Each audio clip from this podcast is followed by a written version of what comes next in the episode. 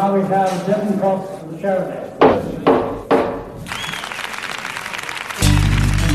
原来这就是买到房子的感觉。还好当初有你们的帮忙。我是亮维，我是易安，这里是房仲说书人，带您一起了解房地产的各种大小事。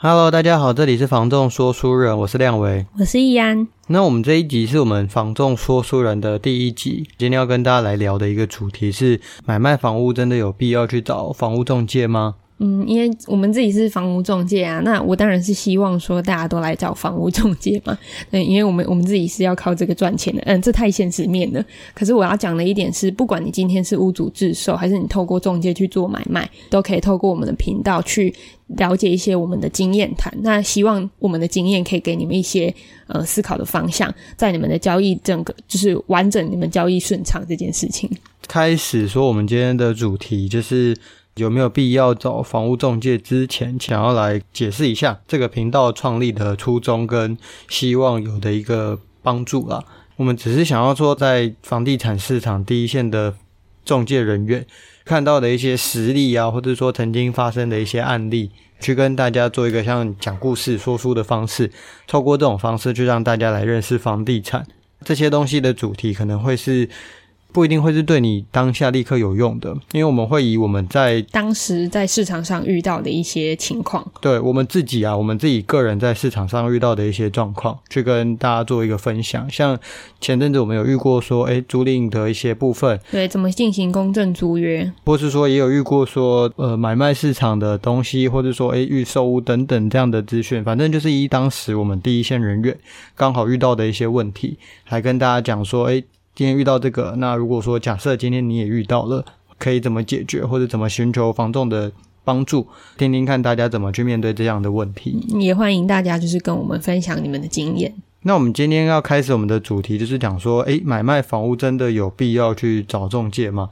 呃，第一点，其实我觉得蛮重要的，就是中介其实在于一个交易安全的保障的一个功能，算是蛮有效的。原因是因为说，今天在不动产的交易，它是一个很大的金额买卖，常常会有就是说，诶，物况的一些大家的认知不同啊，漏水这些，其实它不是一个一天两天可以去发现的一些问题。所以，有没有一个第三方的人，可以在发生问题的时候去负责，或者去帮你做一个沟通协调的角色，是一个很重要的。在发生问题前，能不能尽可能的有一个角色去把这样的问题减少到最少的情况？对啊，我们的角色比较像守门守门员啦。那我们就是说，让整个交易的稳定性建构在这个交易安全之上。当然，当然，你要说，诶，这个你们两边双方是一个很有互信的一个基础，然后不需要这样的人，可能也是没有问题啦。但是，毕竟大部分的买卖，我喜欢的房子刚好跟那个卖的那个人，我们两个就是不认识，金额又这么大的情况底下，真的还是建议有一个第三方的人去做一个把关跟。跟协调，嗯，或者是说最基础我们需要去运用到的交易安全的工具有哪些？这样子。关于交易安全比较细部的，会说，诶，到底什么样的东西跟我们交易安全有什么样的关联？我们在后续的这个房仲说书人的频道里面，会再跟大家细细去聊，说交易安全到底是什么样的事情，到底是有什么样的交易安全？这是我们大概跟大家做一个简单的提及。第二点。嗯，还有就是我们有讲到整个交易为什么需要中介来做中间人，其实有很大的部分在于沟通成本这件事上面。因为我们的买卖动辄百万、千万，甚至有到亿的交易，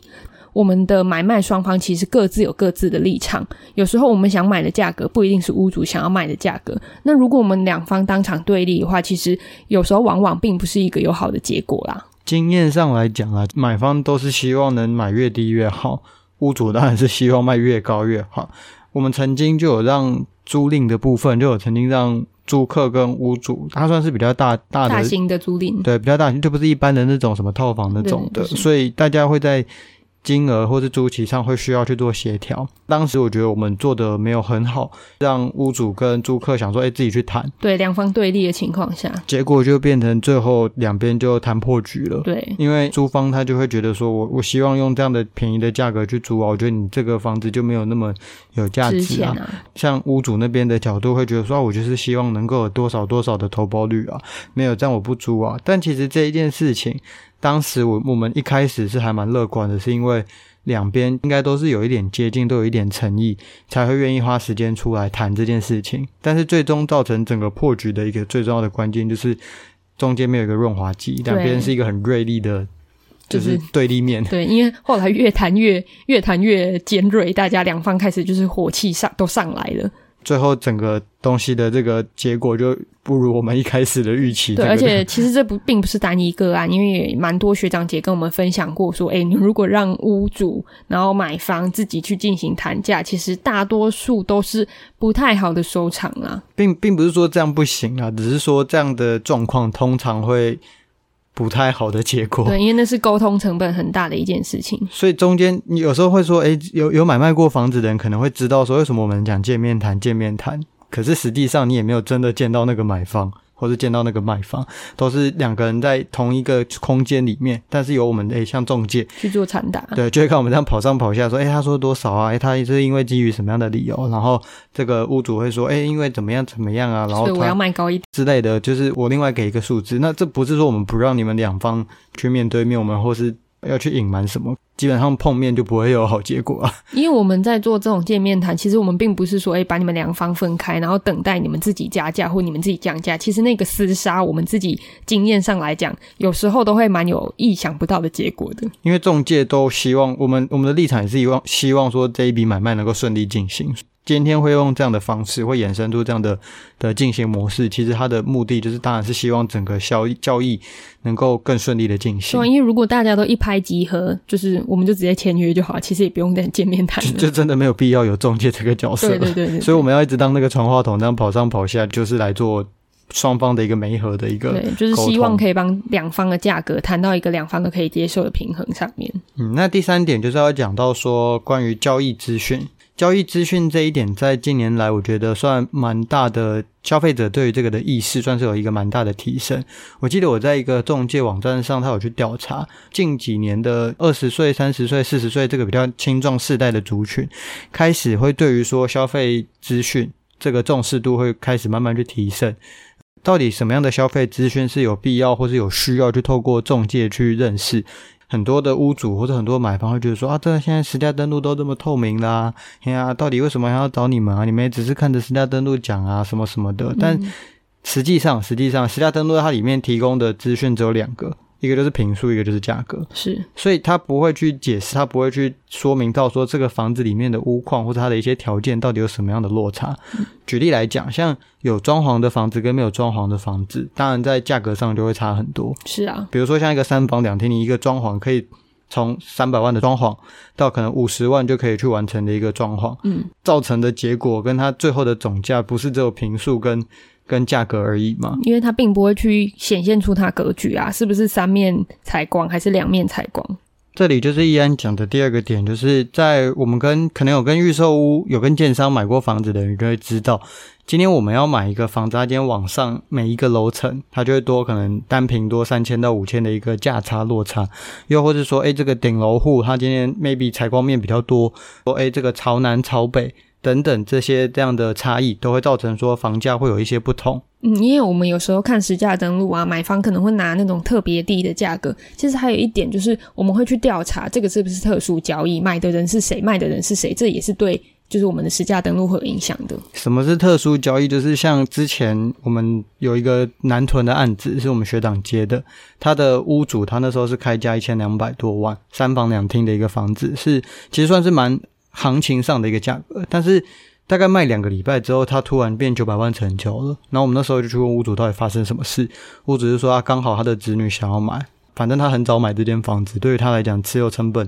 已经早就已经他已经没贷款了，这房子对于他来讲没有差，所以他愿意用这么实惠的价格去卖给他的他的子女。买方，你说你屋主你看到这样的实价登录，这个东西有参考价值吗？其实他。基本上在市场上的物件来讲，它是没有参考意义的。这种情况跟这种状况底下，实价登录它没有办法去具体体现出每一个房子的价值之间的落差，或像是甚至说，诶，像车位的部分。因为有的可能是平面车位，那 B one、B two、B 三、B 四都可能会有一点点的些微落差。再来，还有说，诶，像有的是机械的塔式停车位，又或是说像它是机上、机下，还是中间那一层的平移，这些都会造成说我们这个房子在最后的价值与价格上会有不同的落差。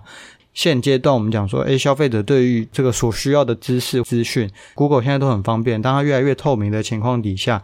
实价登录它可以提供的东西实在还是有限的，比较有限。那而且因为房屋的买卖不动产的这个时间跨度都拉得很长，今年十二月的房子跟二月的房子，它就算各方条件都一样，它可能是楼上楼下就这样的差别而已。可是市场背景，像也许它今天升息了。呃，也许他今天降息了，或者是通膨了，对，或者是说发生什么样的事件之后，它都会有一些很大的一个影响在这个房子上。那这种资讯，我觉得它是一个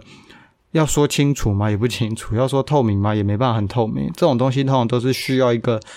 市场第一线的人，就是像中介，他每天都在碰房子，他知道说这个区域最新的成交价。然后这个区域的一些行情是怎么样，他才可以给予你就是你最需要当下判断的一些资讯。像甚至我刚刚讲的实价登录，它还有一个很大的一个弊端，或者说一个很明显的缺点，体现的这个价格叫做两个月前的价格。实价登录它今天登录完成之后，到它上整个内政部的网站，你看到之后，通常都是两个月后，但是往往啊，两个月前跟两个月后的价格都会是一个不一样的世界。有时候，像我们比较可能有在经营说区域的一些房仲，他就去调查说，诶，这附近的房子 right now 现在的成交价格到底是多少？如果他可能有接这附近的其他案件，那屋主有成交，就会把他的成交价跟中介讲。这种资讯 information 是一个非常非常重要的东西，然后才可以去让你判断说，到底我今天应该要出多少价格。当然，这是取决于你啊，或者说不同的房屋条件都有落差。可是今天多一个资讯。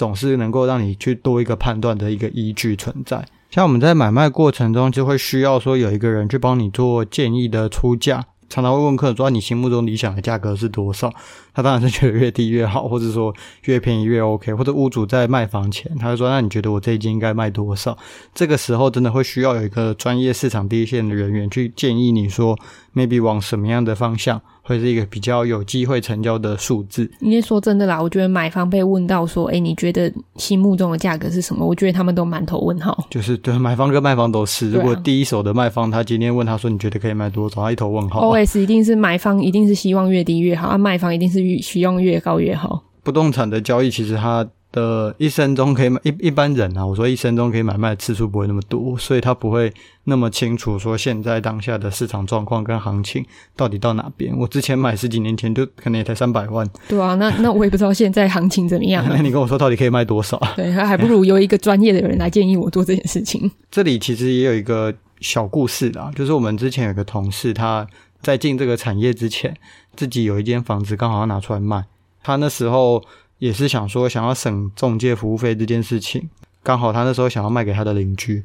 但是因为他们毕竟就像我刚刚一开始提到的，就是他们没有那么长的买卖流程跟买卖经验，而且他们是第一次买卖经验，我记得，所以他们距离他们上一次买房的这个时间点跟时空背景跟一些法规可能都不一样了，他们都不太清楚说现在到底该怎么办。那那时候还是找了一个代书去把这件事情去去跑。那但是他们在等，比如说像等买方的这个贷款。动这下来之前。汇款，汇款，他等等，这他其实都是心惊胆跳的。他说他心惊胆胆跳一一整个月，一直到就是房子过户，然后他们拿到钱，他才觉得说，哎，悬着的一颗心动的方向，因为他不知道这个流程跟中间说，哎，会不会发生什么样的状况跟问题。但是你把这些东西都交给中介，当然就很省事嘛，是啊，反正他处理啊，因为他们会汇报进度嘛，对，他会跟你讲，正常如果有一个负责的中介在买卖过程中。已经确定签约，已经确定成交了，到哪边贷款流程到哪里，他都应该会跟你讲说，哎，我们到哪边了这样的状况。结果心惊肉跳完之后，更惨的事情发生了。他发现他的邻居后来拿出来卖，还卖了他，就是比他多了两百万